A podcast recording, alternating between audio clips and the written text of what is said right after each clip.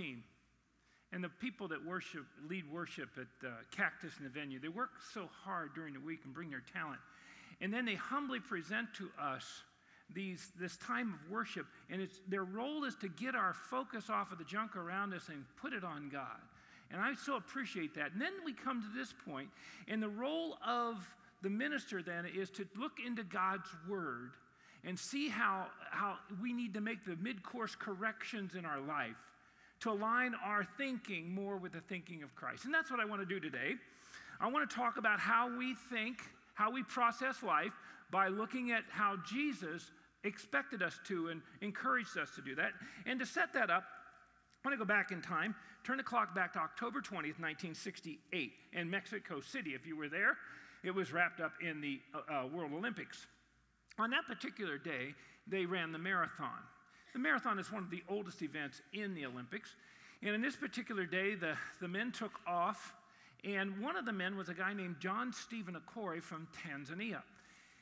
They were about halfway through this 26 mile race. And in, you know, if you've seen these races or you've ever been in, uh, you ran track, many times you're running in close configuration to each other, arms and legs flying. And in the process, he tripped, he fell, and he blew out his knee. He dislocated his hip and he whacked his head very hard. Well, at that point, he's down. He's down for the count. They all took off past him. He's so injured, there's just no way that he could possibly have any kind of photo finish here or have any chance for a medal. And most people would, at that point, be say, I'm done. But he got up and he kept going and kept going and kept going. Many times he had to stop and walk, but he was in, in incredible pain. Well, the runners finished, they gave out the medals. The stadium was actually emptying. It was well over an hour after the thing was over when they put on the PA system, please stay in your seats. There's a marathoner still making his way. He's almost to the stadium. And the, and the, the 5,000 that were left there were amazed to see John Stephen Akhwari tripping and falling his way into the stadium. And he came around that last lap to the applause of these people. They, overwhelmed with overwhelmed with uh, excitement, they, they applauded him, and then they, the medical people took him off to the hospital. Well, he got to the hospital. The press wanted to meet him there, and they wanted to ask him the only question any of us would want to ask a person in that situation that is, why? After falling and injuring yourself so badly, why would you continue, get up uh, uh, uh under all that enormous stress on your body when there was no chance of you having any world class finish or getting a medal? And here's what he said My country didn't send me 7,000, excuse me, didn't send me 5,000 miles to start a race. They sent me 5,000 miles to finish one. John Stephen Akhwari is an inspiring person. In fact, when anybody brings up the 1968 Olympics and the marathoners among runners, nobody remembers who got the gold medal. Everybody remembers who came in last because of the kind of person he was. There's a huge difference between people who do great things and people who live great lives. And because of that, I want to, I want to look at the Word of God and, and, and see how, how, how that plays out in our own lives because you got to understand that, like it or not, we fall into categories. And nobody loves to categorize people and put them in boxes more than preachers do. We just love to categorize people. And we do it all the time. But we get it from the world. I mean, we, the world categorizes the haves and the have nots. They, have the problem makers, the problem solvers. I, I, think there's an even big category of some of you fall into. There's, there's morning people and night people. And isn't it interesting in God's incredible wit that He loves to have morning people fall in love with night people and get married? I'm a night owl. I can't stand to go to bed at night. Darcy, I married, I married this, this, this, this morning person. And so we're early in our marriage. It's like 9.30. Uh, she's getting ready to go to bed. I think I'm going to go back and go to bed. Why? Look, there's still junk on television. There's still traffic outside. Well, because morning comes early, she said. She, she's actually said to me, morning comes early. Now, what kind of a statement is that? Morning comes, morning comes whenever you set the clock for it to come. But sure enough, she was right. Morning would come early, and she's up at 5:30 putting on her stuff to go to the gym, and she's perky and singing. And you're thinking, what is this? It's still dark outside. I found a verse to defend myself. Proverbs 27:14 says, he who blesses his friend with a loud voice early in the morning, it will be reckoned a curse to him. See, so there you are. So there are these categories of people that, that we fall into. And in the passage I want to look at today shows a great category of people. A people, uh, unfortunately, a category many of us fall into. In this passage here in John chapter 6, you're going to see Jesus. Uh, on, on, he's right on the threshold of heading to Jerusalem and climbing up on a cross and paying for our sins, dying uh, this horrible death, to, and, and, and then ultimately ultimately uh, being buried and raising from the dead and setting us free from our sin through salvation. But he had to do several things here, and, and, and, there's a lot of ways to look at this passage. But the, what I want to do is look at what he was doing on behalf of the disciples here. Obviously, he was going to help these people and so forth, but he had something in mind because, see, in a very short time, he knows that I'm leaving the scene. I'm going to leave these men with very tall orders to go out and take the gospel throughout the world and, and establish the Christian movement. There's not going to be any way, all the odds are going to be stacked against them. And I want them to know that when I ask them to do something like that, a tall order, it doesn't look humanly possible. Just trust me, just do it because, because I'm going to be with them and I will empower them. So he used this scenario of these 5,000 hungry people to prove his point. Watch this. Let's, let's read together. John chapter 6 and uh, it says, verse 1 Sometime after this, Jesus crossed to the far shore, to the sea of, of uh, the far shore of the Sea of Galilee, that is the Sea of Tiberias. And a great crowd of people followed him because they saw the miraculous signs he had performed on the sick. Then Jesus went up on the mountainside and sat down with his disciples. The Jewish Passover feast was near. Now, verse 5. When Jesus looked up and saw the great crowd coming toward him, he said to Philip, Where shall we, be, where shall we buy bread for these people to eat? Now, he asked this only to test him, for he already had in mind what he was going to do. Now, let's make sure we understand what Jesus is not doing here. He's not trying to make Philip look foolish. That's not at all. He knows that in short time, I'm leaving and I'm going to give these guys big orders. They're not going to know how to do that from a human point of view. I want to, I want to put a huge dilemma in front of them and then show them how to uh, pull this off with my power. So he is, he's basically giving them a lecture on his power. Then he's going to put them in a laboratory experience to see if they got it, like a good teacher does, and then test them on it. Okay? Watch this. So Philip goes human on it, just like you and I would, and said, Are you kidding me? Eight months' wages would not buy enough bread for each one to have a bite. Very logical, practical response. Another of his disciples, Andrew, Simon Peter's brother, Andrew, by the way, is always introducing someone to Jesus. When you meet him in the Bible, he always, he's always bringing somebody over. You got to meet Jesus. So he brings this kid over. He says, Here's this boy with five small barley loaves and two small fish, but how far will they go among so many? So somehow, Andrew has located this kid who has weaseled his way to the front of the crowd to get near Jesus, and this boy's mother had the forethought to send him off to see Jesus with a happy meal. And Andrew actually saw inside the bag. And apparently, uh, I mean, he knew that what he had, he knew how many he had, and he knew the portions, the sizes of them. Why? Maybe he thought he smelled the food and he was getting hungry. He thought maybe the kid would share. Uh, maybe he has more than he needs. Or I'm bigger than he is. I can take it. I don't know what was going on there, but he brought him to Jesus. And so look what Jesus did. Verse 10 Jesus said, Have the people sit down. There was plenty of grass in that place. There's no throwaway lines in the Bible. Why would they mention that? I think God's wanting to say, Look, I want people to be comfortable when I'm ministering to them. So he had put grass out there. They sat down. The man sat down, about 5,000 of them. Jesus then took the loaves, gave thanks, and distributed, look at this, to, uh, distributed to those who were seated as much as they wanted. He didn't determine in advance what was their. He said, No, take as much as you want. You got a big appetite, take more. You got a long trip home, stuff some in your pocket. Take as much as you want. He did the same with the fish. Verse 12 When they had all had enough to eat, he said to the disciples, Gather the pieces that are left over, let nothing be wasted. Notice the balance there between generosity on one side and good stewardship and, and, and, and, and thriftiness on the other side. He has them in balance. Don't let it be wasted. So, it, it, so they, they gathered up the pieces that were left over, and, uh, and they filled 12 baskets with the pieces of the five barley loaves left over by those who had eaten. So, so among other things, he's teaching them look, I, when I call you to do something that's huge and you don't know how to do it, just follow my lead, trust me in that. And by the way, I know you have to eat too. I know you have a family too. I'm also going to take care of you in the process because they each had a basket left for themselves. After the people saw the miraculous signs that Jesus did, they began to say, Surely this is the prophet who has come into the world. Jesus said, Stop calling me surely. That's a woman. Oh, actually, that's not in there, but it should be. And then Jesus, knowing that they intended to come and make him a king by force, he withdrew to the mountain by himself. Now, now what you can do is you can take all the gospels, you can put them together in harmony and get the bigger picture of what happens next. He's lectured them on the power of God, he's shown them and demonstrated for them what he can do when he asks them to do something with his power. So now it's time for a laboratory experiment. Let's see if you got the lesson I just taught them. So he sent them across the lake.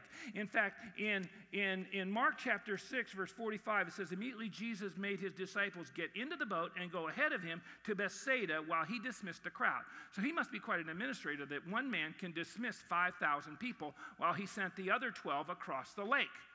So he sends them across the lake, and then he goes up in the, in the mountain to pray for them. And I think what he was praying for is how, how well they do on their, on their exam that he's going to give them, because he, he called a, uh, a tsunami down on top of them.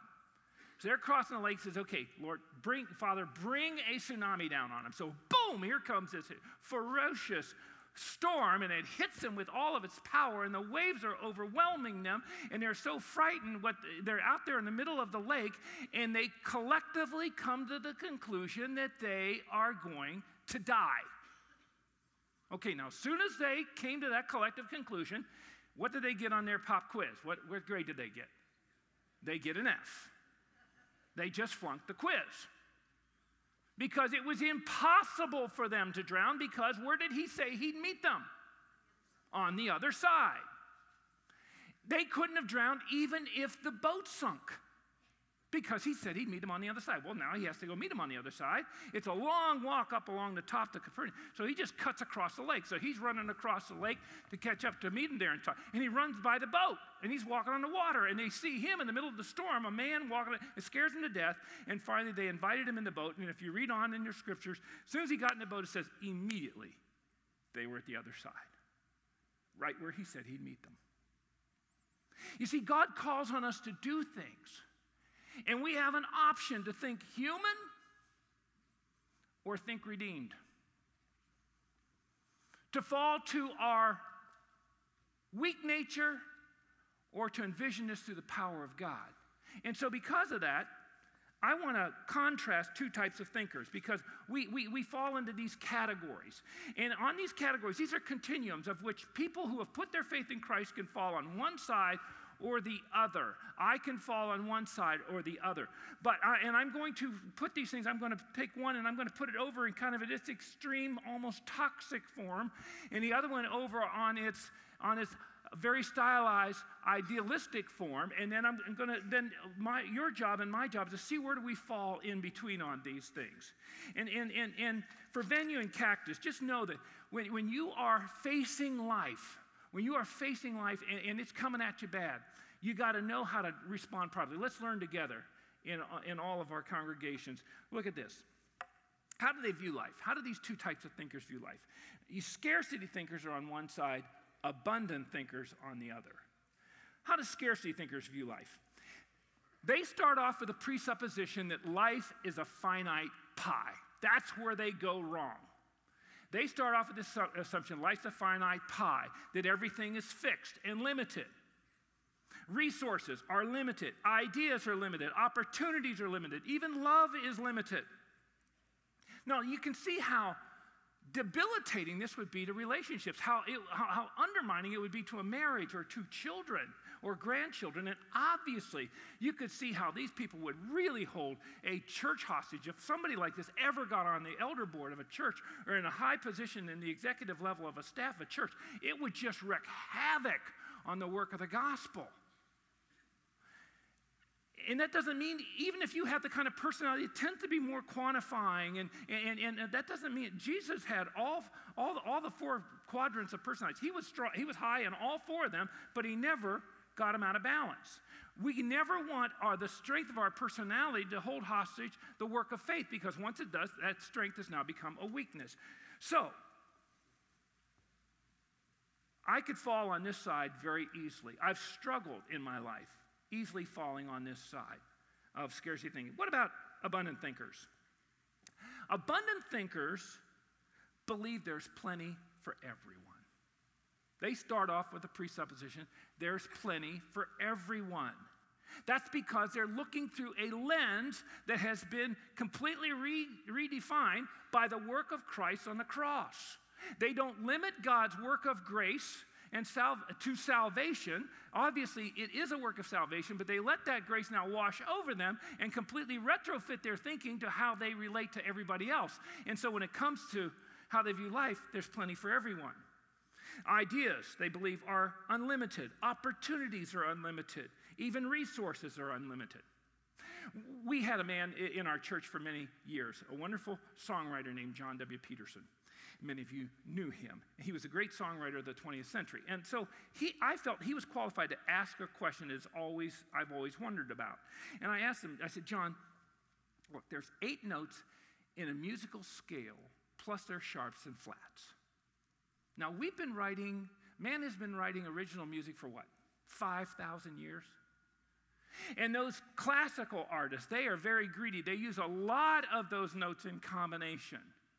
Shouldn't we be get, getting towards the end of our melodic options for those eight notes plus their sharps and flats? He said, Tim, the melodic and mathematical options of those eight notes plus their sharps and flats are infinite. He said, We could write original music for another billion years and we haven't even scratched the surface of those eight notes. God has never dropped two snowflakes out of the out of, out of the sky with the same crystallized form. He has never fingerprinted two people alike. He's never striped two zebras alike. He paints an original sunset every evening you could take a picture of it, you'll never find one that matches the other. They are all unique and one of a kind. He does, and by the way, out here, because of the air pollution and they get refracted, they're just brilliant out here. And so in the valley, now, how many primary colors does he have to choose from to, to do an original sunset every day? How many primary colors are there? Three. Out of those three colors, he has never repeated himself once. Why would we ever let our mindset be so confined to limit the power of God and what He wants to do in us, on us, with us, for us, and through us? But if we start with that myopic mindset that life is a finite pie, down we go.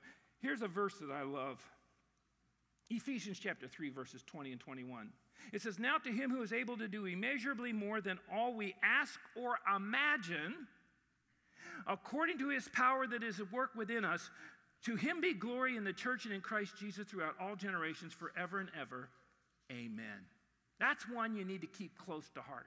That's a verse you need to get written down and put somewhere where you repeat it a lot yourself to it's second nature to you. Okay, we've looked at how they view life. How do they view what they have? How do these two types of thinkers view what they have? Well, scarcity thinkers have a difficult time sharing. Obviously, It'd be hard to share if I think the whole thing is fixed from the beginning. It'd be hard for me to share with somebody else because if I share with them, that means there's less for me. And so they, they have a hard time sharing. What they do is they hoard. They hoard. We hoard when we're this way. What do we hoard as scarcity thinkers? We hoard recognition. Don't want to give recognition to somebody because less th- th- that recognition undermines what I feel I need for myself. We might uh, uh, uh, uh hoard giving credit to somebody else. Less it, it, it, it, under, it, it, it downplays the, the, the contribution you made. Or, or ideas, we're afraid to give an idea to somebody lest they take it and parlay it into something really extraordinary that they take to a level we couldn't even have thought of. We hoard our time, we hoard opportunities.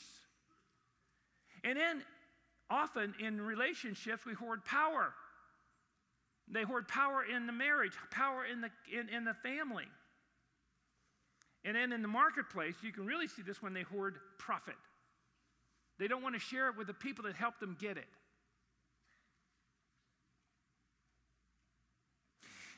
Now, let me meddle a little bit. Let's meddle a little bit because if we don't do this respectfully, but honestly, we're not, we're not doing church. We're not, we're not doing the Word of God. You know, you know where this shows up many times in, in, in, in our, our um, attitudes? It, it, we can become very cynical when we let scarcity thinking own us.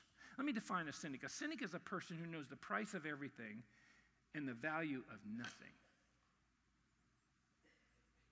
And it's an easy trap to fall into when we're looking at ourselves instead of watching God and taking our cues from Him. And then this really plays out many times when it comes to how we do church and how we respond to, the, to, to Bible studies. I, have been around, I have gray hair now, I've been around uh, the, the, this, this whole evangelical movement a long time. And, and, and I have noticed that there, on, on, on the scarcity mindset side of, of Christians, there, there are many times professional critics of God's servants. They, they, I, I call them serial Bible study attenders. They go to Bible studies like mad. They have a Bible that's covered with colors and so forth. But you know that they're, they're, they're to be hearers of the word, but not necessarily interested in being doers of the word because they're usually the first ones to you. As soon as you get done, to tell you where you, you, you had it all wrong, to correct your theology, to, to, to, to, put you in your place. Or they're the ones that want to grade you. I, we, we, we, often have this uh, where, where, well, on a scale of 1 to 10, I'd give you a 4. You see, now, if we're approaching church or a Bible study with how well did they perform, you understand how how toxic that mindset is. You understand what an insult that is to the work of Christ on the cross. It is, it is insulting to the gospel to think that we would approach anything like, how well did they wow me? Now, because I've been around a while, those people don't bother me. They come to me and they, they, they say the stuff, and I, I, you know, I just I don't take it personally. I just ignore them. But I feel sorry for the young guns. I feel sorry for those young men and women who have worked hard and prepare their, their Bible study or, or whatever it is, and then, but, but their, their, their, their gifts are still being developed. They, they don't have the savvy of that, that time gives them. And so, so people are quick to put them in their place or, or they go off to the coffee shop afterwards and grade them. And, and I just want to say, if you're, you, you know, we should approach anytime we go to a Bible study or anytime we come to church, we should approach it as I need a bath. I need a bath. Lord, cleanse me. Cleanse my heart, oh God. Find those parts where, where, where, where there's dirt and filth. Clean it out. I want to be clean. The, the scarcity people here, they approach this more like a spiritual hot tub. And they just want to bask in it. And how's the temperature? And if the temperature isn't just right, they want to complain about it. Now, I realize I have just been meddling way too much here. But we should be a church of grace. We should be a church that represents the work of real blood that went off of a cross to set us free from this kind of thinking. If you struggle with that, here's my practical suggestion for you go home, get on your knees, and beg God for forgiveness. And say, Lord, cleanse my heart. And give me the kind of heart and the kind of eyes that see these things the way you would see them. And we, and we respond to these things. The Lord, grow me in these things. Because we do have some wonderful people coming up through the ranks, and our job is to encourage them and to help them and, and, and, and to wish their best. That doesn't mean there isn't place for legitimate correction and critique. Well, I'm, you know, I have to be open to that to the day I die, and we are. But we have to help on that. As an elder of this church for many years and watch what some of our people have to, the abuse they have to take, I have to speak out on this. We're better than this. Christ set us free to be better than this. All right, well, I've just ticked everybody off. Let's go to abundant thinkers. how, how, about abundant thinkers? How do they do what? How do they do uh, view what they have? They hold all that they have in an open palm. That doesn't mean that they're irresponsible stewards of what they have. They're not reckless about it, but, but they, they hold it in an open palm. They're, they're, they, they want to use what they can to enhance everybody else in the bigger picture. They, they don't hoard, they share. They share resources and recognition of other people. They share their time, they share their ideas, they share opportunities, they share power, and they share profit. Our church has had a wonderful history in this regard when it comes to church planners in the area. We're notorious for introducing them and, and, and Daryl and Jamie and to push people towards them. I remember Daryl had, uh, had a guy planning a church and he had him introduce him, introduce his wife. They told about their heart for ministry. And he said, Now listen, God's tugging at some of y'all's hearts right now. You need to go and join up with this guy. Now listen, what, what, what's the address of the church? And he said, Now write, I remember him saying, Write this in your Bible. Don't write it in the bulletin. You'll lose the bulletin. Write it in your Bible. And what time's church start? Next Sunday. Now listen, if God's tugging at your heart, I want you to go and join up with this, this, this couple. They need you. And every time he'd do that, 25 families would up and leave our church. And 50 would come in to take their place.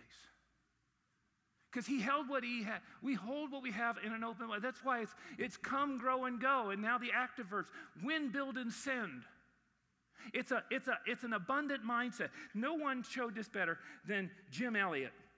You know, he was a missionary back in 1956. He was slain by, uh, by the Auca Indians. He was taking the gospel along with five other missionaries down to, to Ecuador to the Auca Indians, and they, and they, they killed them.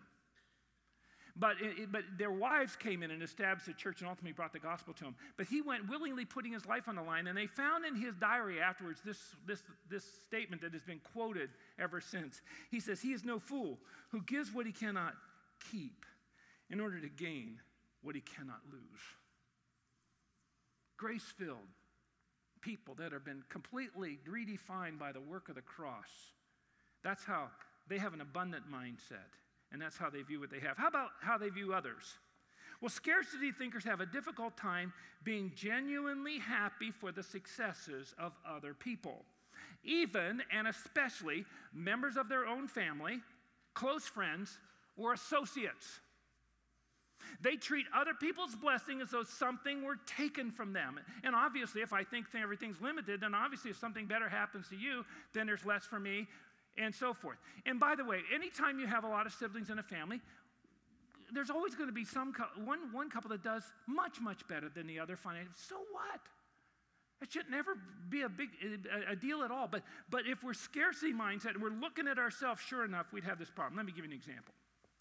Let's say here's a family, and they're they're, they're, they're, let, us put them in kind of the lower middle class, meaning they pay their bills on time and they don't miss a meal, but other than that, there's no extra financial margin. And the guy comes out, and he's a scarcity thinker, and his neighbor pulls up in a brand new Jaguar, brand new Jaguar. And he says to his neighbor, Wow, you must have got a big raise or something. No, no, I didn't get a raise. I can't afford a car like this. I could never buy a car like this. But listen, my grandmother, she's got a lot of money and she's getting old and she doesn't want to leave it all to the government. So she just decided to give all his grandkids a car. She asked me what car I've always liked. I've always loved a Jaguar. She bought me a Jaguar. And on top of that, she paid the taxes on it and she's going to pay the, the, the, the all the repairs in, in, in, in the, on up until 60,000 miles. So up till 60,000 miles, I get a Jaguar. The scarcity thinker scene. What's wrong with my grandmother? Why didn't you do that for me? And the neighbor says, You want to come over and see my car? No, no, I'm busy. Oh, come on over. No, no, no, I've got some, I've got to color coordinate my sock drawer. I've, I've got some priorities here. He goes into his house. He says, Well, you won't believe it. His, his grandmother bought him a brand new Jaguar, this beautiful car, and she paid the taxes and he's paying the repairs on it. And, you know, and then they pass each other going to come from work. And the neighbor says, Hey, how you doing? And the guy says, Ooh, I hate that car. By the way, there's a thin line between hating the car and hating the driver. He comes home, he sees his neighbor looking at the side of. What happened? Somebody nicked my door here. Yes. Starting to look more like my piece of junk every day. By the way, is this pathetic? And yet, this is the kind of stuff we can be guilty of when we don't let the gospel not only save us, but redefine us. That's what happens. We swallow that cultural poison pill of comparison. And we're always measuring ourselves, either with inferiority towards people we think are less than us, or, uh, I mean, inferiority towards people above us, or superiority over those we think are less than us.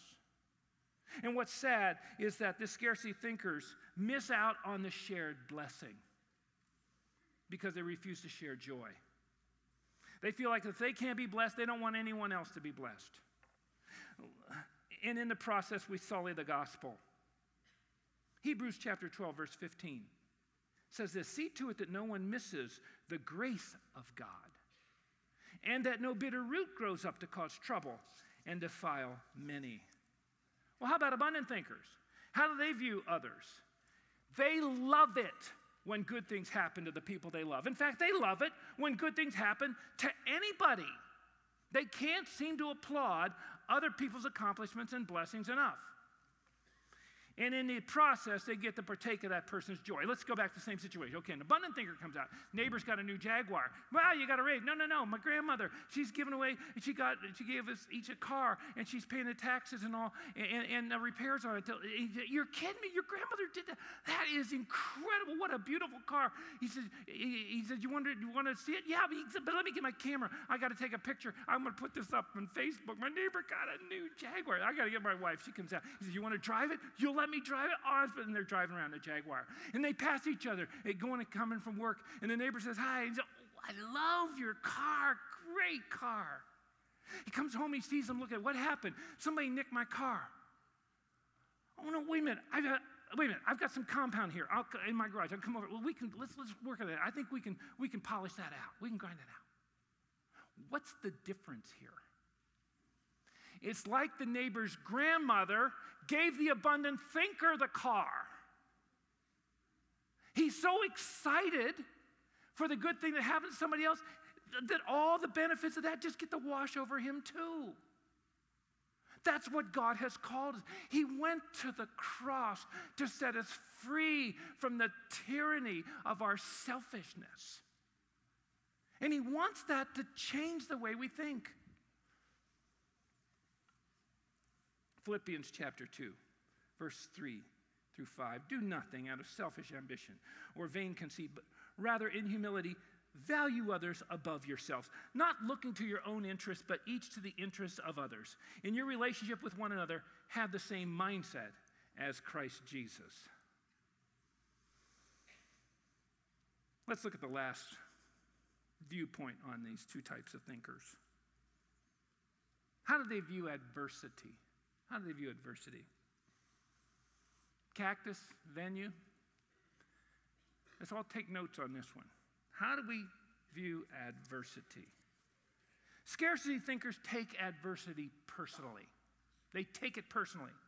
And they punish the people up close to them when they have to go through it. How do they do that? They whine, they complain, they nag. Someone has said nagging is like being nibbled to death by a duck. And you say, Will you just grow teeth and finish me off? I am sick of this stuff. You're driving me crazy.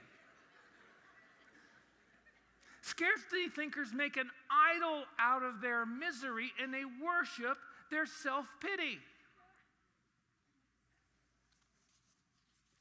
And probably the worst problem when we fall into this trap. When, when, when you or I allow scarcity mindsets to react in, in our, our time of adversity, is oftentimes we don't dream and we don't give the people up close to us permission to dream. Do you understand how debilitating and damaging this would be to a marriage, to our children and grandchildren, and to the work of God? Well, how about abundant thinkers? Well, they feel the pain and the frustration of adversity, but they never use that as an excuse for not doing everything they can to move beyond it.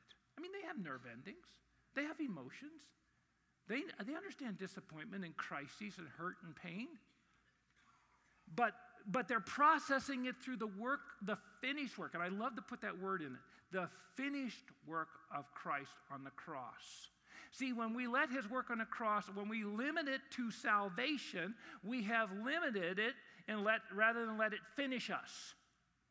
And so we might be back on this performance basis and all this other stuff that we do that undermines our ability to let Christ wash over us and control the way we think. So they, they feel that pain, but they never use it as an excuse. They fall forward. This is a football term. You men will love this. If you played football, I, in high school, we had a great football coach. And he, at the beginning of each season, he would, he would, he would give us this little lecture. And, and he said, No, look, this game is not that complicated. Here's how we do it. The object of this game is we hand you the ball and you fall forward. That's the game we're playing. Now, the key word here, man, is fall. They're going to get you. They're going to hit you hard. They're going to rip your head off. Just make sure you're several, a couple yards further down the field when they do that to you than where we handed you the ball. And eventually you fall, somebody falls across the end zone and we get some numbers up on the sign. That's how we went, that's how we play this game. He says, You're going to get hurt. And, and, and, so that's the other thing about abundant thinkers when it comes to adversity. They play hurt.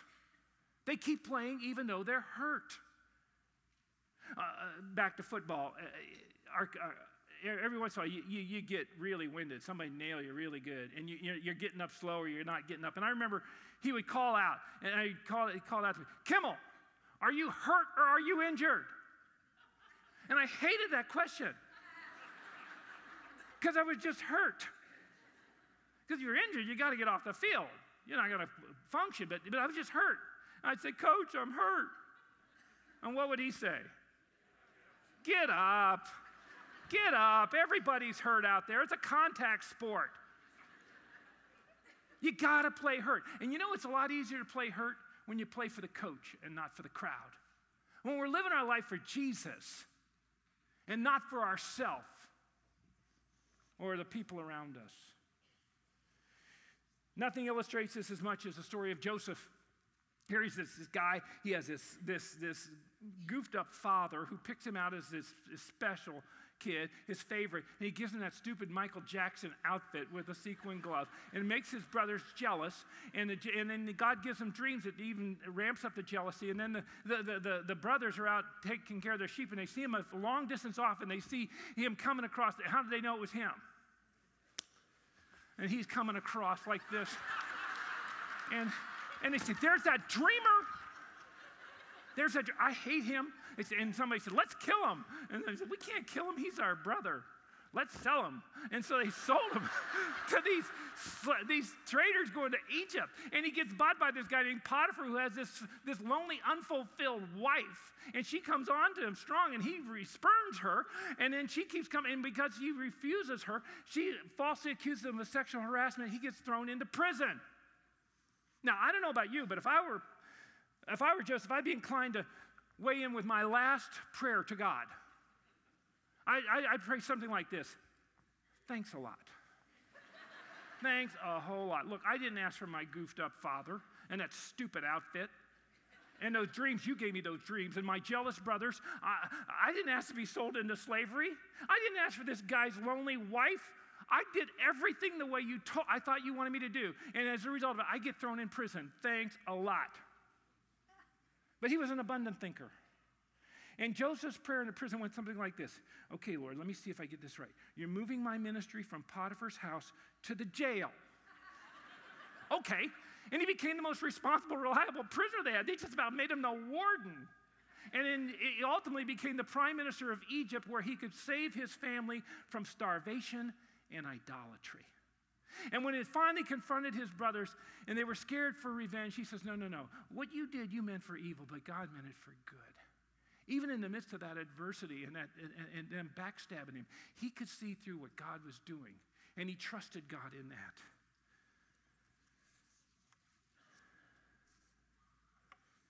The point is, we don't want to let any of these things define us. But maybe you've been bankrupt, you've been fired, you've been divorced, you had to get married. Maybe you, you, you, had an abortion. You did some things. You just say, oh, if I could turn back the clock, if these things could change. And then what the forces of you want to do is let these things define us and hold us down. And God says, no, no, no. I, my, my son went to the cross that. Jesus said, I laid it all on the line to set you free from being defined by these things. Let me restore those years the locust have eaten. Let me give you new life. Let me give you abundant life. Romans 12, 2 says, Do not be conformed any longer to the pattern of this world, but be transformed by the renewing of your mind.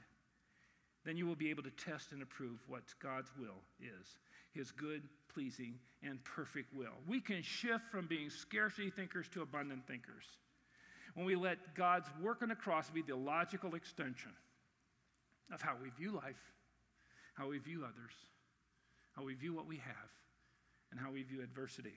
Our church is very committed to having a congregation. Our pastor is very committed to having a congregation that reflects the gracious heart of God. We want people at got the Bible to be people who are guided by God's truth and tempered by His grace. And the most place we want this to show up is at home. Because we believe when we can take Jesus home and reflect him under the pressures and crucible of, of, of home to our children and our grandchildren, then we can ensure the gospel being transferred well to the next generation. Because of that, we're going to be having a special event here on November 8th and 9th. It's going to be the Grace Based Parenting Conference. It's going to be here. It's just Friday night till Saturday, 12:30. It's just, just the morning of Saturday. It goes very fast. And, and Ken Kaz will be there, a great comedian. He's your, he's your MC, and myself and my son Cody are going to be uh, teaching you and, and, and opening up how God's grace looks at home. Would you like grace to be the DNA of your family? Would you like grace to be the atmosphere? of the relationships. Would you like to be able to see how grace can set you free when it's time to stand on your kid's air hose and discipline or correct him? Would you like to see how grace really brings the best out of strong willed kids? That and all kinds of more things. We're going to do that for you in this thing. It's a very uh, low price, affordable thing. If you want to be part of that, we'd love for you to come. You will have a blast and your stock value will spike as a parent, a grandparent. Even if you're a new parent or you've been a veteran for a while, you've even launched your kids, you're going to love it. There's going to be a table right outside that you can sign up for that. And, and now I've got to land a plane, but I want to mention to you, some of you might have a heavy heart right now because, boy, I, I found myself falling too much on that scarcity side. When this, con- when this uh, thing is over here in a, in a minute or so, there's going to be people up here standing here to pray with anybody that needs prayer. Don't hesitate to come up and say, Will you pray with me and for me? And they'd be glad to. I, I close with this story. Uh, the story goes that there were these two boys that had attitude. One had a great attitude, one had a bad attitude. One was always down the mouth. He was always pessimistic.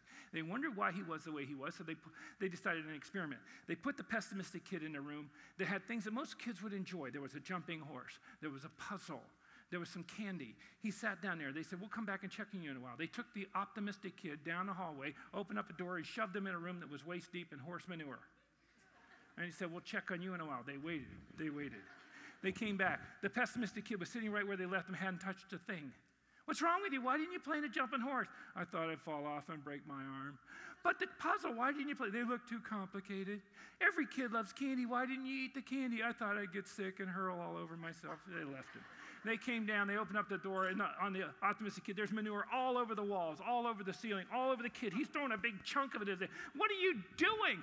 And with all this manure in here, there's got to be a pony in here somewhere, and I'm going to find him. In John 10 10, Jesus said, I came that you might have life and have it more abundantly. God bless you, folks.